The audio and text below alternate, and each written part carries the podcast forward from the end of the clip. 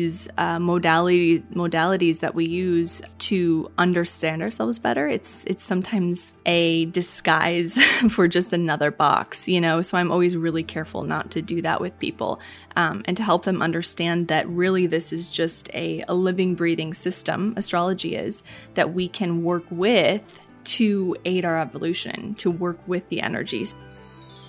This is Awakened Love, the podcast, and I'm your host, Angel. This is a space where we get real, real about sex, love, and awakening. So strap in, let's go deep. What's up, beautiful awakened beings? Today's episode is with the beautiful Ali Ofstedal. She's an intuitive, a quantum healer, an evolutionary astrologer, and a mentor. And I'm so grateful to have her here today. Welcome, welcome, sister. Thank you so much for being here. Thank you for having me. It's wonderful to be here. Yeah. Ali and I are Instagram friends. That's how we found each other and are connected. Yes, the magical world of Instagram. I know, it's wild. It seems like yeah. slightly off topic, but not really. Let's go in that direction first. What what has been the gifts of Instagram for you and social media, and what have been some of the challenges or the cons? Mm, I love that question. I grew up in a really small little farm town in um, in Illinois, and then was living in Saint Louis when I really started sort of o- opening, basically. And it felt really uh, isolating. You know, I felt really alone in much of my life. You know, I just kind of felt a little bit different and felt like I couldn't fully and deeply connect with people. So I would say the greatest gift that I've received through Instagram has been just connection with others, with practitioners, with ideas, you know, um, the learning that's come through, uh, because it's been, yeah, it's been incredible to to have some sort of connection through through my awakening process, because it, you know, I just didn't have that in my in my sort of like unit when I was growing up and, and when I was developing. So uh, mm. I remember it was, I think it was through Instagram I, I first started learning about, you know, my intuition and um, shamanic work and just these different modalities that I now, that are now such a big part of my life. And um, even astrology, you know, I kind of learned through Instagram first. And so it's, um, yeah, it's been a gift in that way. And of course it, it it's, It's healthy to use in balance, but um, but I've received a lot of gifts, so I'm I'm grateful for that. Mm. It's yeah. wild, huh? Like it's the source of so much awakening and education, and so much sleepness. But I guess that's just like life. Like we can use life in the virtual world or life in the real world as a source of awakening or as a source of sleepness. You touch on something mm-hmm. that I feel is really uh, a a shared experience. It's interesting because I literally wrote a post this morning about sisterhood. I did a reel, and mm-hmm. in that post I said when I was first, um, I would say em- embodying my awakening, because I don't know if I had like a point where I was like, oh, reality is different than how I thought. I kind of had that since I was little, but yeah. it was like the first time I actually started living into those values of awakening that I started to feel super isolated. I felt like all of my friends were disappearing. I was like, where is it? Where are all my friends? I lost yeah. you know, my relationship at the time, deg- like degraded and turned to nothing. And so hearing you talk about that, that you kind of felt um, isolated and, and different um, even your whole life, I think perhaps a lot of people listening um, can resonate with that. And I'm curious, yeah. what did you learn through that process of feeling different throughout your lifetime? Yeah, that is... You know, that's something I work with a lot of people on, a lot of clients, because it seems that the women I work with have similar experiences of just feeling, um, feeling a bit different, feeling like, in, and oftentimes feeling like even though you have a lot of friends, those connections are sort of shallow and you can't access the full depth of those deep, of those connections and the full, um, even the full capacity of of feeling and experiencing within them. Um, and not just friendships, but, you know, all relationships really. So I kind of felt like that throughout my life. I felt like I was, um, there was something missing always, you know, and then mm. I felt, I felt like there was something wrong with me because I, uh, you know, maybe wasn't either quote unquote satisfied with living the life that other people were. And I was always kind of pushing the boundaries. And I was so curious about, you know, things outside of the box that I had, you know, been born into essentially, you know, and um, although where I grew up was such a wonderful place to grow up, and there was, there were so many benefits to, to it as well. It, um, you know, I just think, and and through my evolution, I realized that I, I was a bit different, you know, and, and it's what's driven me, I think, in a lot of ways to push those walls of familiarity, which is, I think, such a big part of evolution in this life, you know, is really pushing up against those walls, which can be confining in a lot of ways. Mm. Yeah. yeah, you use the word evolution a lot in yeah. that. And I think that it's a powerful kind of segue into asking, what would you say the difference is between astrology? And I know you practice evolutionary evolutionary astrology. So is there yeah. like, what would be the biggest distinctions for people listening? How could they t- spot the difference? Yeah, absolutely. I love that. Uh, evolutionary astrology really focuses on the evolution of the soul. And so there's a lot of emphasis on the nodes and on different placements that kind of give orientation within this life, help you orient and, um, and really understand why you came here. You know, so I really focus a lot on that in the sessions, not just, you know, um, sometimes astrology, depending on who's who's working with it, it can feel almost like a box, you know, in and of itself, because it's mm. there's a little rigidity, I think, to any of these these uh, modality modalities that we use um, to understand ourselves better. It's it's sometimes a disguise for just another box, you know, so I'm always really careful not to do that with people um, and to help them understand that really this is just a, a living, breathing system, astrology is, that we can work with to aid our evolution, to work with the energy. So um, mm. it's kind of like a roadmap, you know, and we have the choice to work with that roadmap or work against it. And either way, we'll receive what we need to, but sometimes it can be a little bit easier if we're, if we're in flow, you know? So. Yes.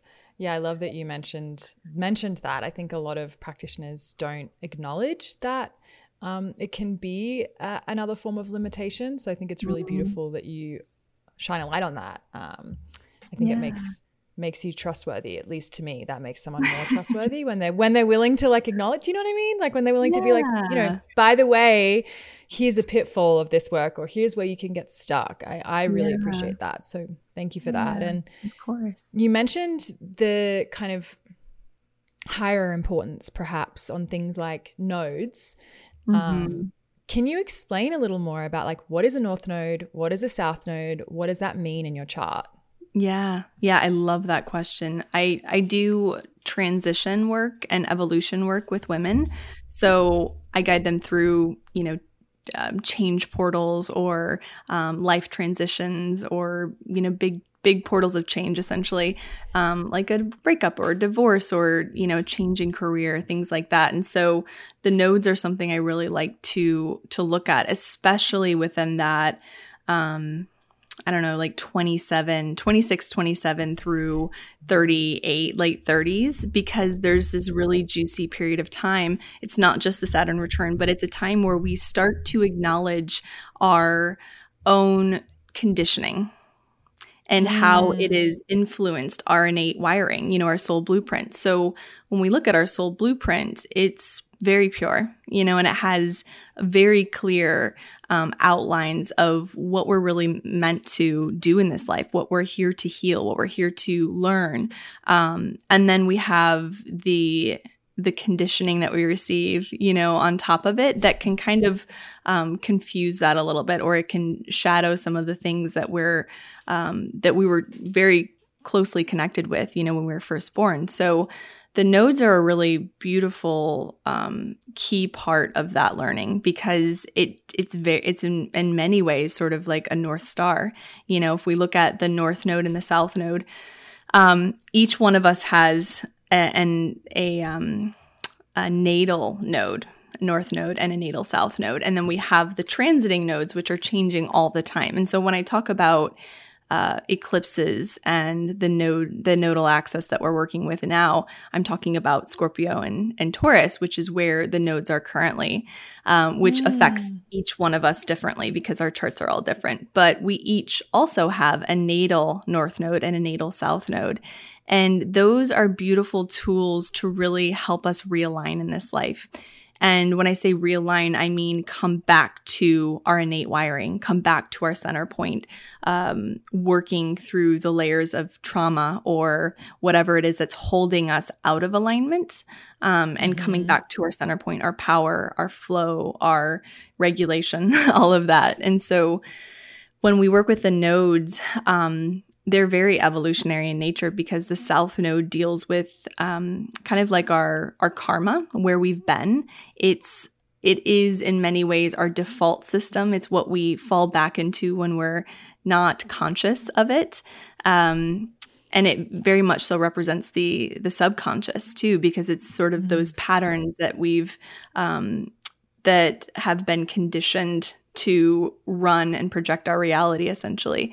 And then the North Node is um, really our North Star, but it's not our comfort zone. It's not where we innately drop into. So it's, um, for example, I'm a Virgo South Node, which means I can easily drop into this sort of anxious, rigid um, control phase or mode because it's It's something I'm I'm familiar with. But through my Saturn return and through, you know, my my growth and evolution, I've realized when I feel that kick on, that like desire and need to control, um, which of course is is a result of childhood trauma, I know I need to lean more into my Pisces, which is very ethereal. It's it's artistic, it's creative, it's flowing, you know, and it has mm. deep trust and faith in a higher power. Mm. And so um I can always feel when I need to realign realign those. And and really there's medicine in both, the South and the North Node, you know. And is that how they work? Like they're kind of opposing your your mm-hmm. South Node?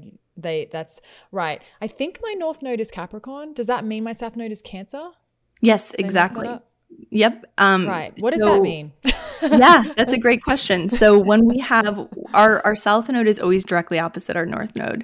And the South mm-hmm. Node, like I said, is our comfort zone. So it's what we default and drop into.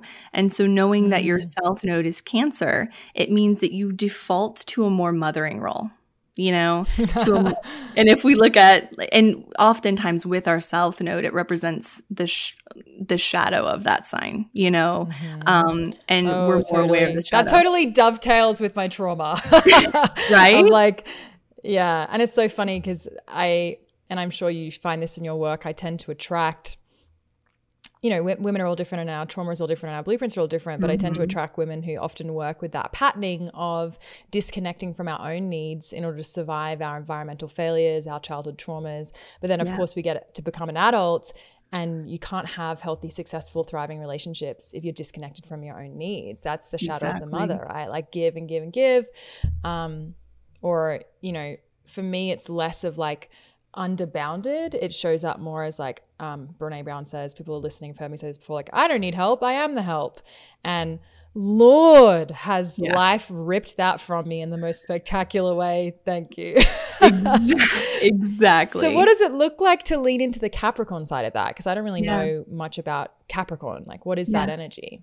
That's a beautiful question. And, and you're exactly right. And I think that's a lot of what we as feminine are shifting, and we're essentially rewiring the whole mother archetype, you know, because there's mm. the shadow of it has really controlled a lot of the ways in which we've, you know, been in our power, you know, for centuries, honestly. And it is that yes. sort of um, martyr, you know, of of giving um, before receiving and and not having, not valuing our own needs. So knowing mm. that that that shadow, that that which is influenced by your trauma, um, is is held in kind of the default. Uh, the medicine for it would be leaning into the highest expression of Capricorn, which is, you know, um, a little bit more of the masculine. So tending to your own needs. Um, Cancer represents the mother, the feminine, and Capricorn represents the masculine, the father.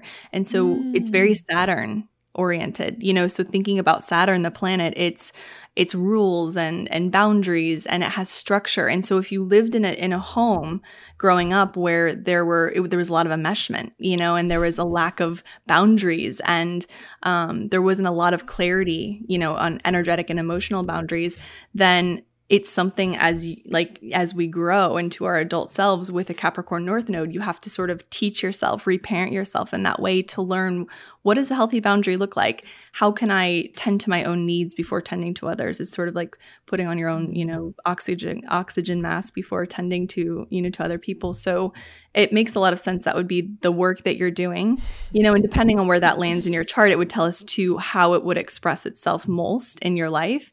So yeah, it's so fun to to play around. You can sort of go in like layers, you know, with astrology. It's like, yes. Okay, we'll let's start here, but let's go deeper into it and let's see where it lands in your yes. chart. And yeah. So, yes. yeah. That's really fun for everyone listening. Maybe you can go and have a look now if you don't know. Where is your south node? Um, natal node, I believe you said. Where is your north natal node? That's yeah. And like seeing how that represents karma to dharma. It sounds like alignment. Mm, exactly. Versus kind of like patterning. Um, really interesting. Yeah. You were talking a lot about the mother archetype. Mm. Uh, I love archetypes. Anyone listening knows we dive into this. Let's talk more about that. How has that shown up for you in your life? Have you noticed that mother archetype in you? Where has there been shadow? And I know you were speaking about this like collective awakening mm. or this collective shift that we're through and that we're going through. And like, yeah, for sure, being socialized as women, that our service, our ability to take care of is like mm-hmm.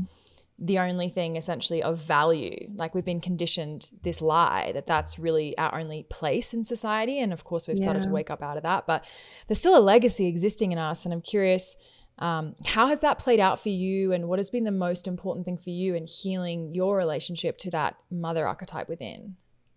Yeah, I love that. I, I'm so passionate about women's work, and I think there's so many different avenues and modalities that are helping us shift, because that's really what I think this whole global shift is about, this um, quantum leap in human evolution that we're in, which is why things feel so intense, you know, is, is that we're being asked to uh, dive deep into our core layers and our, our core wounds and our traumas. And um, one of that, that collective trauma of the mother archetype is something that we are rebirthing right now as women, which is why there's a huge gap, I think, in in relational work, even with with men and women, because there's, you know, we've been at it for centuries, you know, and and so when we look at even the feminist movement um, up until this point, it's been more of the masculine, you know, it's been more of that um, driven, almost like Capricorn energy, you know, where we've had to sort of pull ourselves more into the masculine in order to break some of these walls and barriers that needed to be break until we could,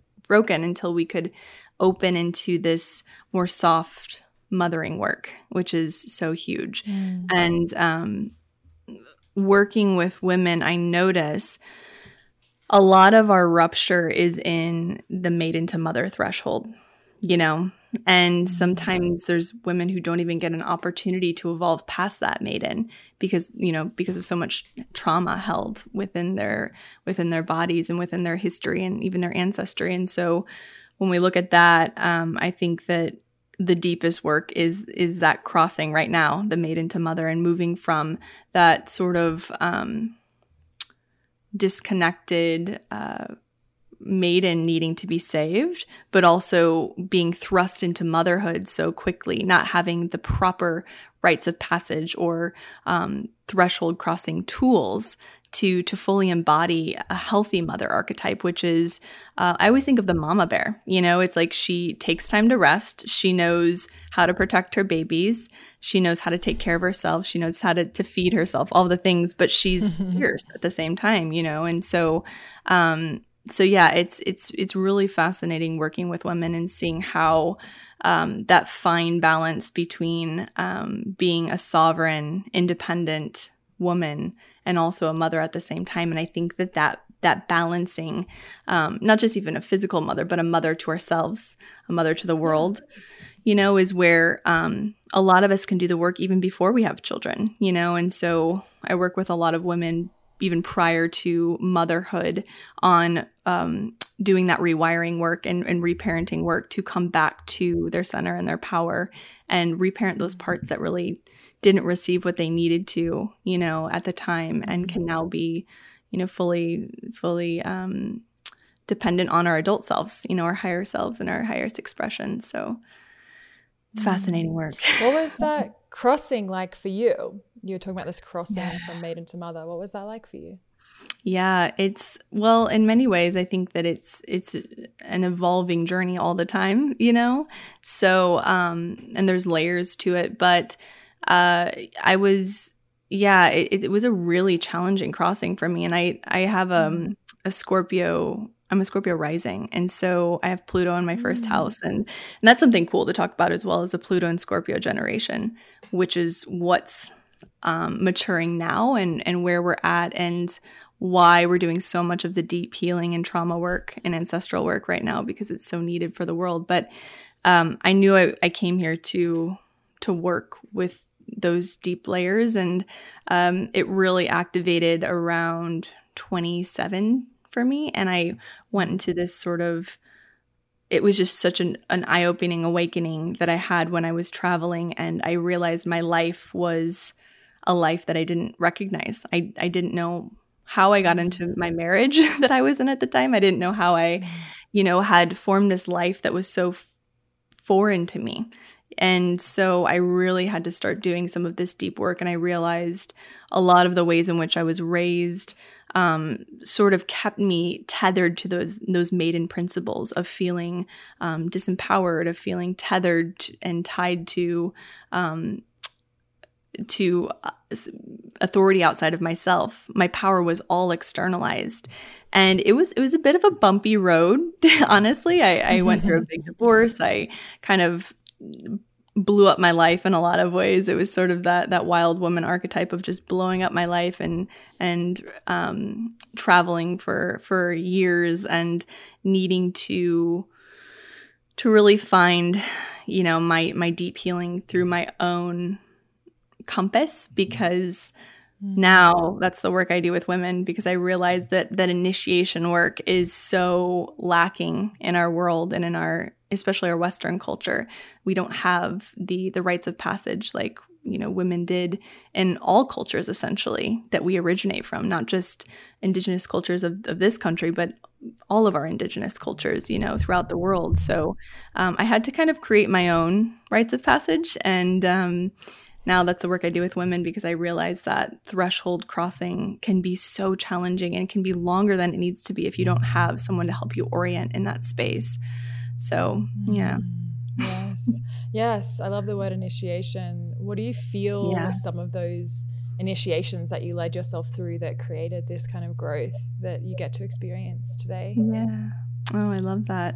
Well, my divorce was a big one for sure, because I was um, in a very sort of comfortable place. You know, I, I didn't have to really do much or um, challenge myself. It was just sort of, yeah, it was safe, you know, not actually safe, you know, but mm-hmm. safe um, as in familiar. familiar. And, yeah. And the walls were right there, and I could feel them, and I knew they were there. And for someone who had, um, you know, childhood trauma that created a lot of, you know, dis-ease and um, a lot of insecurity in my body and in my system growing up, it was nice to finally land in something that was very predictable and very safe and familiar. And but what I realized is that it wasn't serving, you know, and it and it wasn't it wasn't my true soul's desire and journey to be within that relationship forever. So um, leaving that was like jumping off of a cliff and not knowing where I would land. You know, it was like jumping into the unknown. And and that in and of itself was an initiation, because it was me trusting something that I had never even tuned into before, you know, my own intuition. Um, and yes. it was, yeah, it was a bit rocky, but it was definitely um, an incredibly powerful initiation in, in trust and faith and in surrender, which is such a big part of being in an initiation as well, you know? So, and that was, mm-hmm. yeah, that was, um, I was twenty-seven, I guess, when that happened. So it was, it was a big one. Yeah.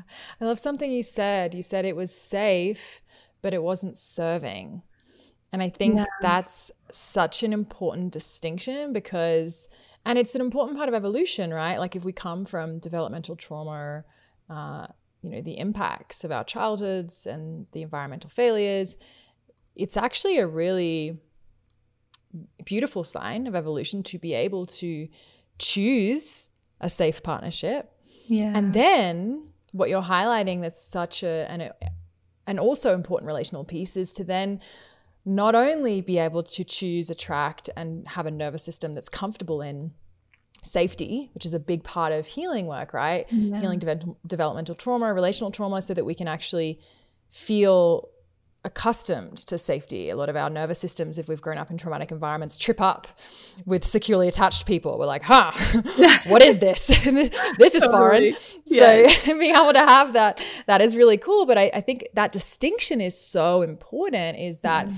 and sometimes it happens in the same relationship, you know, like we, we realize it's safe but not serving, and we go through that transformational work together to, to create a relationship that is also aligned with Dharma and our path and our purpose. But I just thought I wanted to like pull that thread because I thought that was a really beautiful and important piece. And I'm curious for those listening to kind of inquire with themselves um, and celebrate what is safe in my life. Let's celebrate yeah. that. Hallelujah. But also, is there things in my life that are safe um but not serving this? mm-hmm. Yeah, I just wanted to pull on that. So beautiful. You yeah. mentioned we're in um scorpionic uh, time. I'm a Scorpio. mm-hmm. I have my my sun is in Scorpio and Mars is in Scorpio. When people read my charts, and and I'm not like a an astrology, I don't know much about it. I like it. yeah. I enjoy it. um But people look at my chart, they're like, damn, you're like real Scorpio. They, they're about the placements really? Or I don't know what it is. But I'm I'm always curious. Scorpio gets kind of a bad rap sometimes. It can, yeah. yeah. Can you talk a little bit about like why, what do you mean when you say this this age or like there's a, a scorpionic time? Like what does that mean? And, and a little bit yeah. about that energy. Yeah, I love that because it's um, being someone who – who studies evolution and, and looks at, you know, our journey through this life and also this specific incarnation for all of us. Uh, I am fascinated by to see the trajectory and, and how we've gotten to this place and why things are unfolding in the way they are, um, especially, you know, for s- people specifically, individually. Uh, and so anyone born between nineteen eighty-four and nineteen ninety-five has a Pluto in Scorpio. And Pluto's a really oh, slow cool. planet. When was so your, my was Pluto's your... in Scorpio too. Okay. nineteen ninety-one Yeah. Yeah. Yep, exactly. So so which means you're very scorpionic because Pluto Pluto, yeah, exactly. If if we look at Pluto and Mars are both really happy in Scorpio. And you have both your Pluto and Mars in Scorpio with your sun as well, which means it's it's there's a huge scorpionic influence in your chart, theme in your chart, evolutionary wise. Mm. So, um, and what do you know what your rising is? Pisces. Pisces. Oh, wow. Yeah, you have a lot of water in your chart. It's amazing. um, it makes a lot of sense of, you know, why you do the work that you do too. So when we look at Scorpio in particular, it is – I, I always see that sign as um, healing of trauma, uh, surrendering mm. into the cycle of yeah, right, the cycles yeah. of um, of death and rebirth, the cycles of life mm. that are inevitable. And so, when you have a lot of Scorpio in your chart, it means that you'll typically navigate a lot of beginnings and endings, and you'll really embody and um master the cycles of life, that in embracing the death as much as the rebirth, you know, like mm. really really honing into both of those, all aspects of the cycles. And um right now in particular, wh- wherever our Pluto placement is, typically that generation, so Pluto takes about eleven years to go through a sign, and it's um it's slow. So when we look at Pluto placements, they're generational. So when we look at the Pluto and Scorpio generation, our role is to heal trauma, specifically generational mm. trauma, um, because what we're doing now as humans is we're we're evolving and we're healing specifically the physical body, um, and elevating it so we can elevate and meet our consciousness and where it's where it's moving. So there's kind of this. Um, specifically somatics, that's why it's so that's such powerful work um, right now, but mm. you know, forever, is because our the density of our systems are are kind of archaic in a lot of ways, although our nervous system is brilliant and is and does exactly what it should be. Our world is much different now. So when we look at Pluto and Scorpio, we're looking at um, game changers. Like, we're the generation to take this healing work from, you know, just talk therapy to deeper. Like, how can we get to the root of these traumas, of these core wounds, of the things that really run and um, create our reality, rather than just kind of existing at the surface and just talking about things and just looping through things. Um, Pluto in Libra likes its relational work, but it likes to talk and intellectualize. Scorpio is felt, and so it dives deep to the surface. And so that's what I mean when I say Pluto and Scorpio. And um, when we're talking about Scorpio right now in particular, we're talking about um, the nodes, which are in Scorpio and Taurus. They're both – they're along that axis. And so mm. our eclipses have been in Scorpio and Taurus. Um, and that's my all moon about, is Taurus. That sounds like oh it must gosh. be intense for me. Seriously, it's you're yeah you're in a you're in a big initiation, you know, right now, and and thinking about that, it's um yeah Taurus Taurus likes safety, it likes security, it's more conservative, it likes the comforts of home, it likes to know what's happening tomorrow, next week, next month, um, and Scorpio, just in its highest expression at least, really just surrenders to the evolution. You know, it surrenders to that death and rebirth cycle, and it its evolutionary purpose is to create change, really. So mm. when we look at the nodes on these two axes, the North Node in Taurus, the South Node in Scorpio, it's shedding traumas, generational trauma. Um, it's shedding uh, the shadow of even the spiritual community, of of spirituality, of the guru, of all of these. Mm. That's why we're seeing a lot. I mean, I could talk about this for like – way too long, so I can go down a. a we got time, honey. But it's it's fascinating to see how it's unfolding. But it's taking all of us to our deepest layers, to um, mm. these, you know, some of our most um, long-held traumas, you know, and it's asking for us to sit with that and to reparent in a way that we can create that home within ourselves, not external systems necessarily, um, but within ourselves, you know. So that's mm. that's our role as Pluto and Scorpio. Mm. And we come to our kind of our maturation with that, with our Pluto placement in our mid thirties, you know. So we're mm. we're all working towards that and kind of coming into into that realm, which is is essentially our our evolutionary, you know, service to humanity. So it's pretty fascinating. Mm. Work. Sex, death, and rebirth. That does not sound anything like me at all, guys, does it? So inaccurate. Yeah, I love I, it. I love this so much. Isn't this fun, y'all? This is why I was so excited to have you on. I was like, we need to do, and, and when I um found you on Instagram, and I think it was a video where you were talking, and I was like, wow, I just felt um the intelligence, the connectivity of your channel, and mm. the sincerity there. And I was so uh, appreciative and magnetized to that, because um, I really believe in this work and I'm so fascinated by it. But I mean, it's like any work, even in in my um, realm of this work as well. There's, there's a lot of charlatans. Let's be real. So, so I just really appreciate when I feel the sincerity in someone. I'm like, oh my God, I keep you. So thank you for being on. Um, I would love to do like a, a little whistle stop tour around all the signs. I'm just having so much fun hearing you talk about this. Like, could you, I don't know if you um, follow a woman called Brooke Solis. I think I'm getting that right. S O L I S But she does like these interesting, um, I think you'd really enjoy her work actually, but she does these interesting write-ups on, uh, she like writes poetry dedicated to Scorpio, dedicated to Taurus, like all of them. And obviously I'm not asking you to do a freestyle rap or anything, unless you want to, of course, but more like what I really like about them is just, she's just giving like the flavor of like, mm-hmm. what is that, the flavor of that uh, sign. And I find that really helpful in understanding the people in my life who are those signs. Um, and I'm curious if you could just say a few words about what is your interpretation of, of each sign? How does that feel to you? What's the flavor to you? Yeah, that's beautiful. I love that. And something to note as well, we're so much more than our earth sign, you know, or our sun sign, sorry. And we all have all of the signs within us. So that's something I like mm-hmm. to note, because some people are, are like, well, I don't have any Taurus. And I'm like, no, you do. You might not have a planetary placement there, but you have it within you. You know, it's your, it's part of the full spectrum.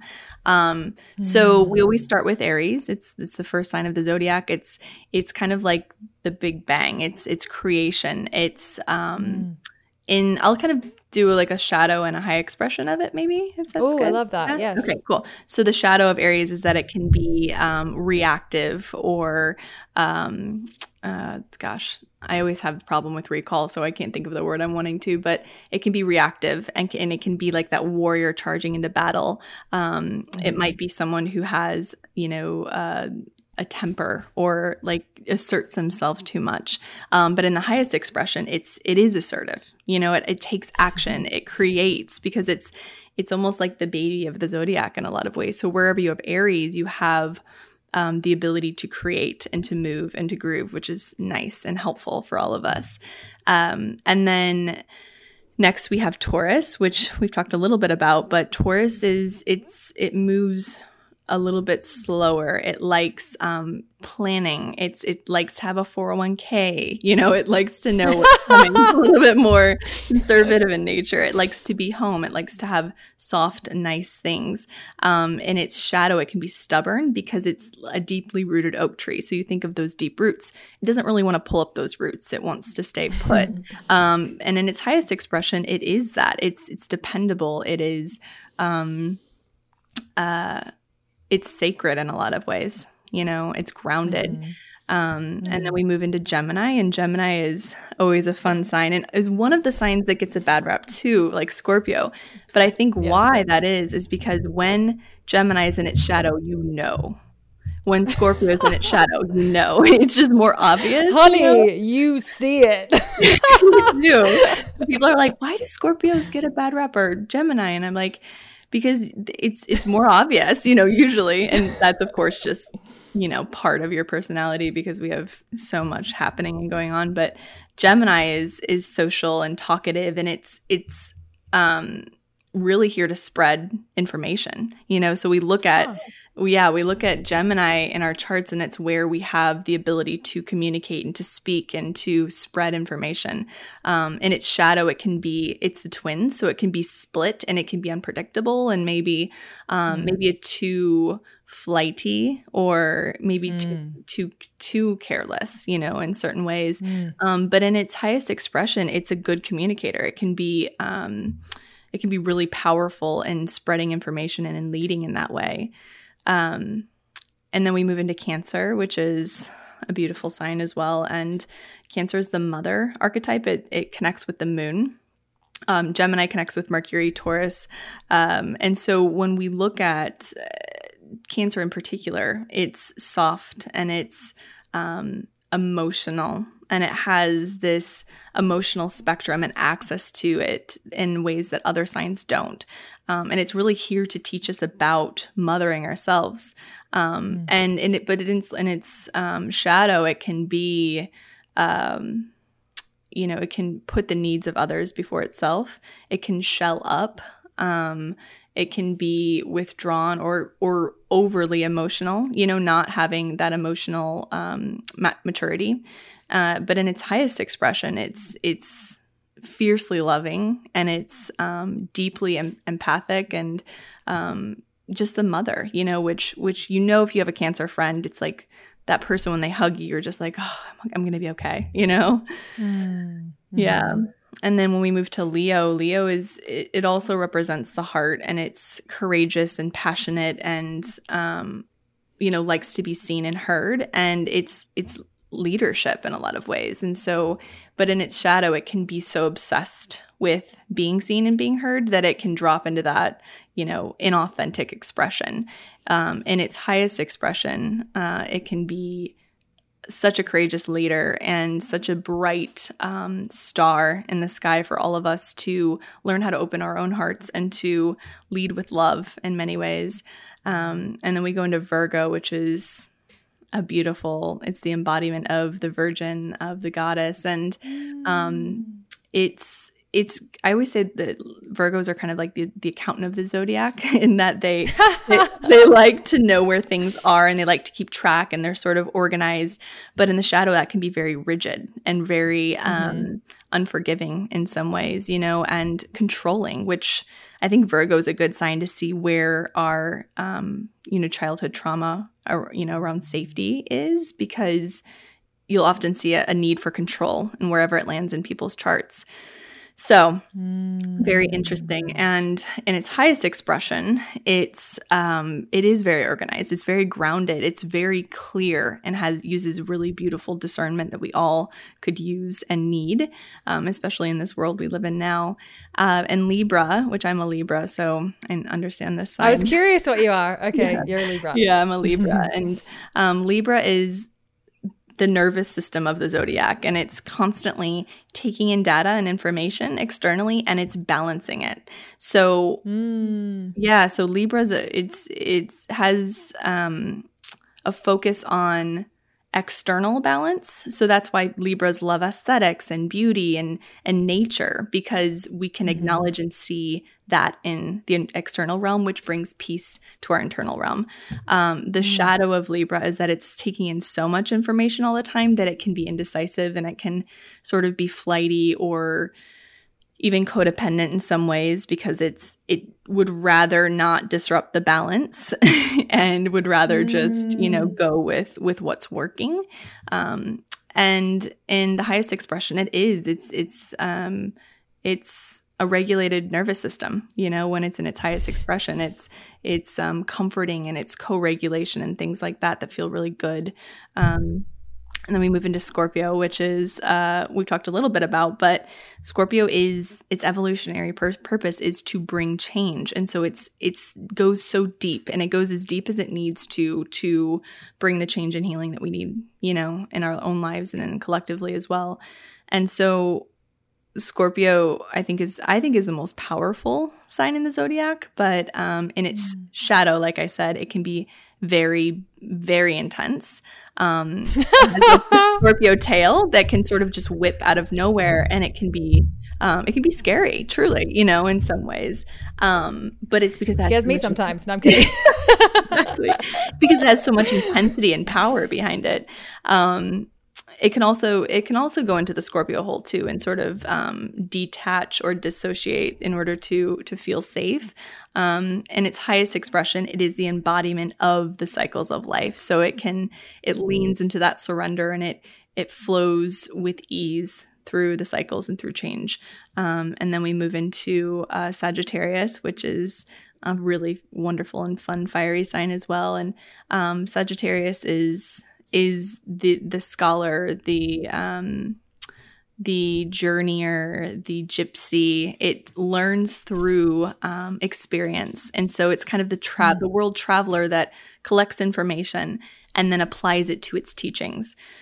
And so in the, you know, in the lowest expression, in the shadow of, of um, Sagittarius, it can be a little bit dogmatic, because it's like, well, I've been there and I've done that and I know everything, you know, because it really has been through a lot of different things, but it can get so focused on what they know that they can lose sight of what the bigger picture is. Um, in the highest expression, it's the higher mind, you know, so it's It's um, that sort of bridge between – I always see Sagittarius as like the bridge between science and spirituality in a way. You know, it's like mm-hmm. that the bridge of moving into where we're headed and, you know, as humans. Um, and then we move into Capricorn, which is um, the dad of the zodiac, and is is so fascinating as well. And we're in Pluto in Capricorn now, so we've had a lot of Capricorn energy over the last few years. And Capricorn can be a bit um, – it's an earth sign as well, but it can be a bit focused on itself and sort of rigid in its in its ways, because it's so focused on change and and moving forward and completing. It's like it's it's um, like a goat climbing a mountain, and it always needs another mountain. So um, the shadow of Capricorn. Sounds like our collective in a bit of way, right? Like like right. the consumerism. I don't know if that's true, but it, that totally. always needs another mountain to climb. Is that true? Would yeah, that, absolutely. Right? And Pluto, yeah. Pluto's dismantling the Capricorn right now. So um, the the toxic Capricorn in our in our systems. Um, so things we're seeing that right now. We're seeing that exposed essentially, and um, the shadow of that really is, like you said, it's it's sort of consumerism, it's capitalism in its shadow. It's always needing more, something else. It's it's focusing strictly on the um, the reward or like the achievement, and not on the heart, the opposite of Cancer. You know, like the heart and the emotional realm. So in many ways, I think it can represent the toxic masculine. You know, um, in its highest expression, it can get anything done. You know, and it's we need mm. that too. You know, we need, we need the balance of the masculine and feminine, but we need those beautiful structures and the parenting and the Um, the boundary work and stuff like that. Um, and then we move into Aquarius, which is such a fascinating sign and kind of an enigma as well. And um, my husband is Aquarius. Say more. Oh my gosh, I love it. Yeah, Aquarius is is fascinating. It's um, if we look at if we look through the zodiac, it's the second last sign. So it's it's very evolved when it's in its highest expression, but Um, it's very scientific, and it can be emotionally detached because it's focusing on the higher perspective always. So a shadow can be that it's not as embodied, you know, it's not um, grounded in that way. So it's, if you think about like, you know, being in a, a, a science lab under fluorescent lights and like only studying science forever, it's like you lose touch with nature, you lose touch with your body and things like that. So, um, the the emotional detachment or the sort of always needing to be um, breaking out of boxes can be a shadow of Aquarius. In its highest expression, it is the it is like the change maker. It's it's always breaking down the walls and barriers and structures that aren't serving us any longer. Um, and it's also very it's very smart and intellectual and intelligent too, and it can see things other people can't. Um, mm. Yeah, and Pisces is is the last and sort of the most, I think, one of the most fascinating signs because it's very ethereal, and it's um, it's sort of the one consciousness and and the mysteries of life and um, beauty and um,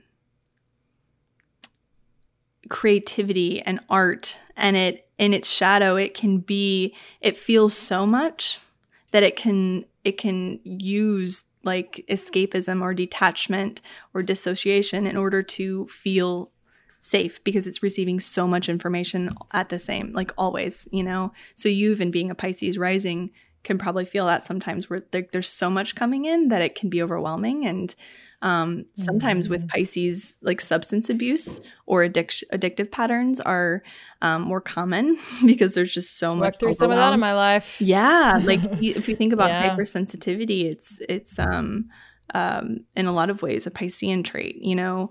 So um, and then its highest expression, it's just it's the embodiment of.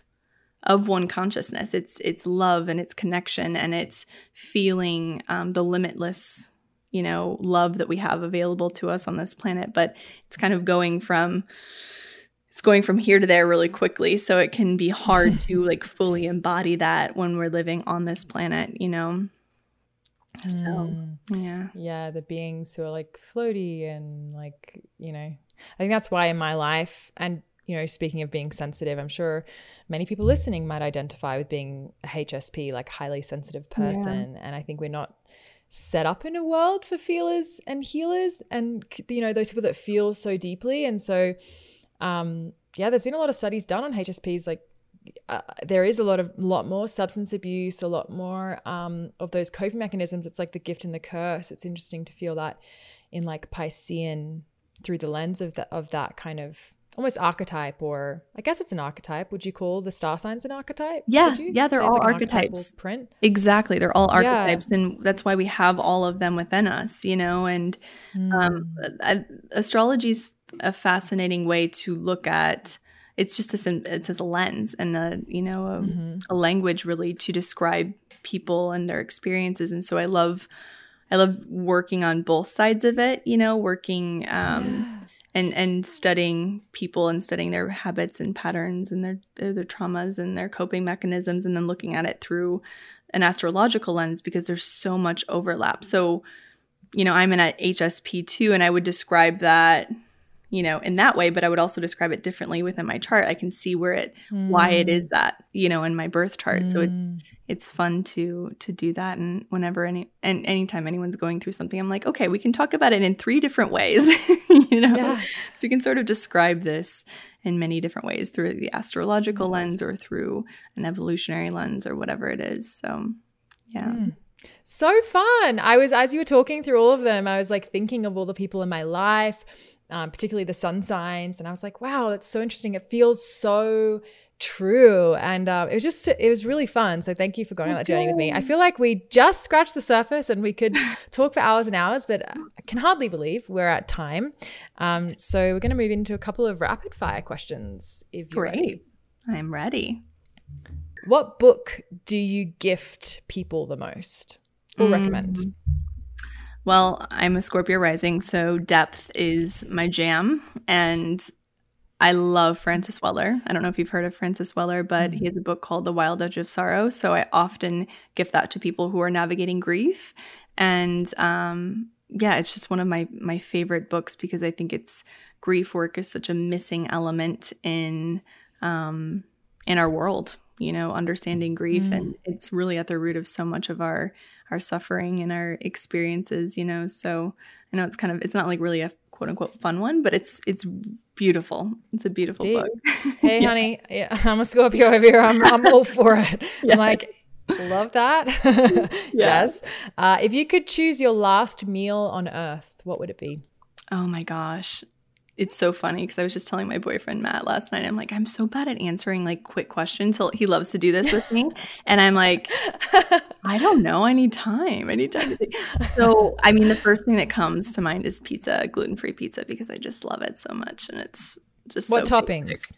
Oh, so yeah, that's good. Um, I love mushrooms. I just love wild mushrooms. Mm. Yeah. Oh, That's yeah. Great. Good mushroom pizza. Yes, honey. Right. Uh, most important thing for successful relationships, in your opinion? Mm, oh, my gosh. Um, definitely.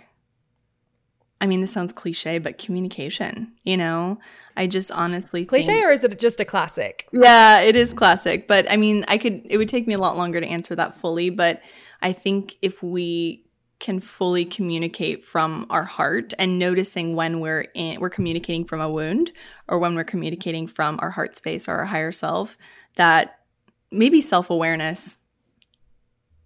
Yeah. Combo. Yeah. Two for. It's a two for. Okay. Two for one, honey. Yeah. Uh, someone comes to you and they're feeling really down, but you can mm. only give them one piece of advice. What do you say?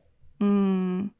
Um, creating space to feel what you're feeling, you know, um, because I think so often we reach for things to distract us. And I, I always say in the beginning of, you know, our, a, a big healing journey, or even a, a threshold crossing or um, portal like that, we the creation of space is one of the most important first steps, because that creates space for us to, you know, sit with what's there, you know, and open some of those doors that have been closed for a long time. So, yeah.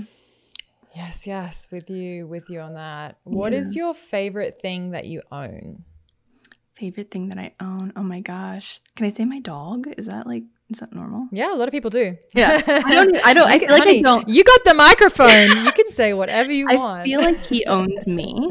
Um, and the opposite, but it's like a little sub-dom relationship. Like it. Yeah, like he's, he's such a, he's such an angel and a guide. He's twelve now. So he's my longest relationship and my, totally my angel in life. So I feel like, it's kind of a cop-out, but I feel like him.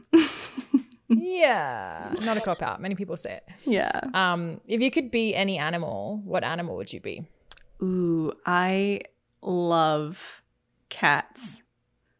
I love cats. Mm. Anytime anyone does like a, a reading on me, they're like, okay, you have – well, number one, hawks. I love hawks, but I um, I, I feel like like cats are just like big cats, um, wild cats, like mm-hmm. a bobcat or – um, a panther or a lion or something. They're just so, they're fascinating to me, for sure. I also love cats. Have you heard of Lyra? Don't know if you're into extraterrestrial things. Yes. Little tidbit for you. Yeah. You know Lyra?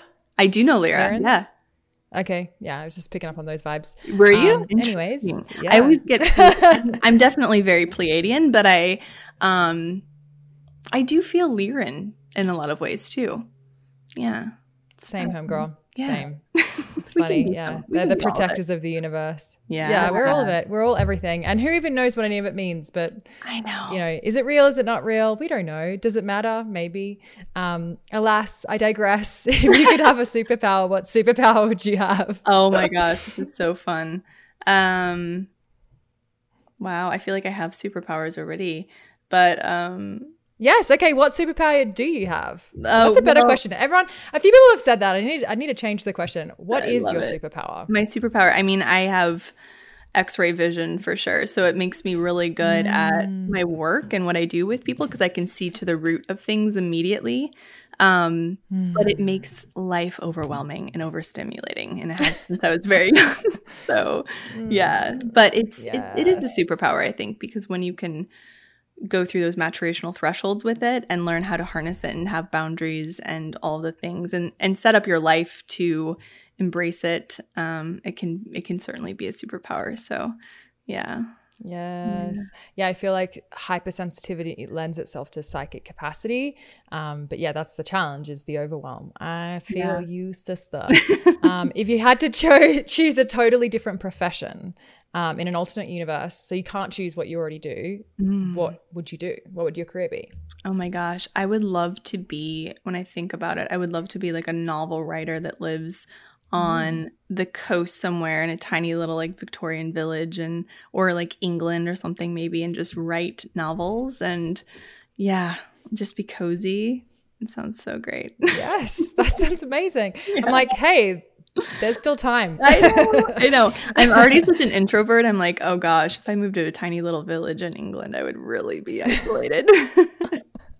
But yeah, I live on a top of a mountain at eight and a half thousand feet. You like it, we were joking the other day, we were like walking, and we actually used to live in the house up the street, which is a weird co- coincidence for another time. But we were like, we've been walking on the street for around a year accumulatively, and we've seen like two people total. And we were joking that people who live up here live up here for a reason. They're introverts, and when you see people, you like, and then slow down so that you don't have to interact. Oh. But it's out of like. Respect that, and it's like an interesting. It's just there's interesting folks up here in the mountains, yeah. so I where feel you, you, and also live? Highly recommend. Totally, um, in Boulder, Colorado. Amazing. That's my boyfriend yeah. and I are always like, if we lived anywhere else besides Topanga, we'd probably live in Boulder. So, I didn't know you lived in Topanga. We used to live in Topanga. That's no where we way. moved from. Come to Boulder. Ah. We're recruiting. I love it. I'm everyone yeah, listening. I'm, Boulder's great. We're feel, we're feeling, you know, maybe like maybe that transition is. I, I love Topanga similarly, but L A's really yes. close, and I can feel it all the time. And I'm just like, whew, I could use uh, some more, um, some more trees, some of those that alpine air for sure. So ten out of ten recommend. Wow. Um, last one. I love how I can't do rapid fire questions. I'm like, this is tantric no. process oriented questions. Um, so the last one is, if if there was a universal answering machine that everyone on this planet, all planets, the Pleiadians, Lyrans, everyone was going to hear today, what would you say? And take your time because we can edit out any pauses. Mm. Wow. An answering machine, you said. Okay. Mm-hmm. So you're you're you're like you're leaving a message, and everyone's going to get it. Okay. All right. I would say, hello. You are important. You're loved. You are essential mm. in the evolution of this this collective. And thank you for being here, for choosing this life. Um, what else? Anything else? Damn, it's pretty powerful. Mm, you are essential. You. I'm like, that's a mantra I haven't. I'm like, that's lovely. Yeah, yeah, I think it, wake up to that. Yeah, we're facing so many like existential um, hmm. questions right now, and I think just knowing that you are essential, that each one of us is essential and has so much to give and to receive in this life is really important to know, you know? So I hope yeah. everyone listening let that all the way in. Thank you yeah. so much, sweet love. Appreciate your time. So where can all the people listening find you? I'm sure they're going to yeah. be clamoring to get involved with your work. Oh, you're so sweet. Thank you. Well, I have my website, ali ofstedal dot com, and Instagram is just at aliofstedal as well. And um, then I, I actually have to spell that for people. Yeah, that's a good idea. So it's A L I, Ali, and then O F as in Frank, S T E D A L. And um, mm. so it's just one word, no spaces or dots or anything like that.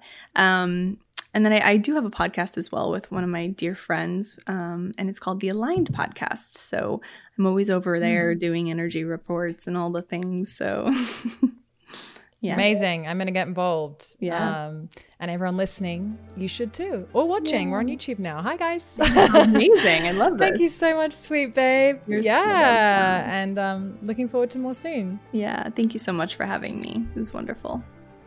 That's it for today, Awakened One. And just a quick thank you from me. Thank you for gifting us with your most precious resource, your time and attention, so that we can make this world a more awakened place. And if we're not friends on Instagram yet, then we absolutely should be. So come on over and say hello at Angelica Alana, and I'll see you there and see you next week.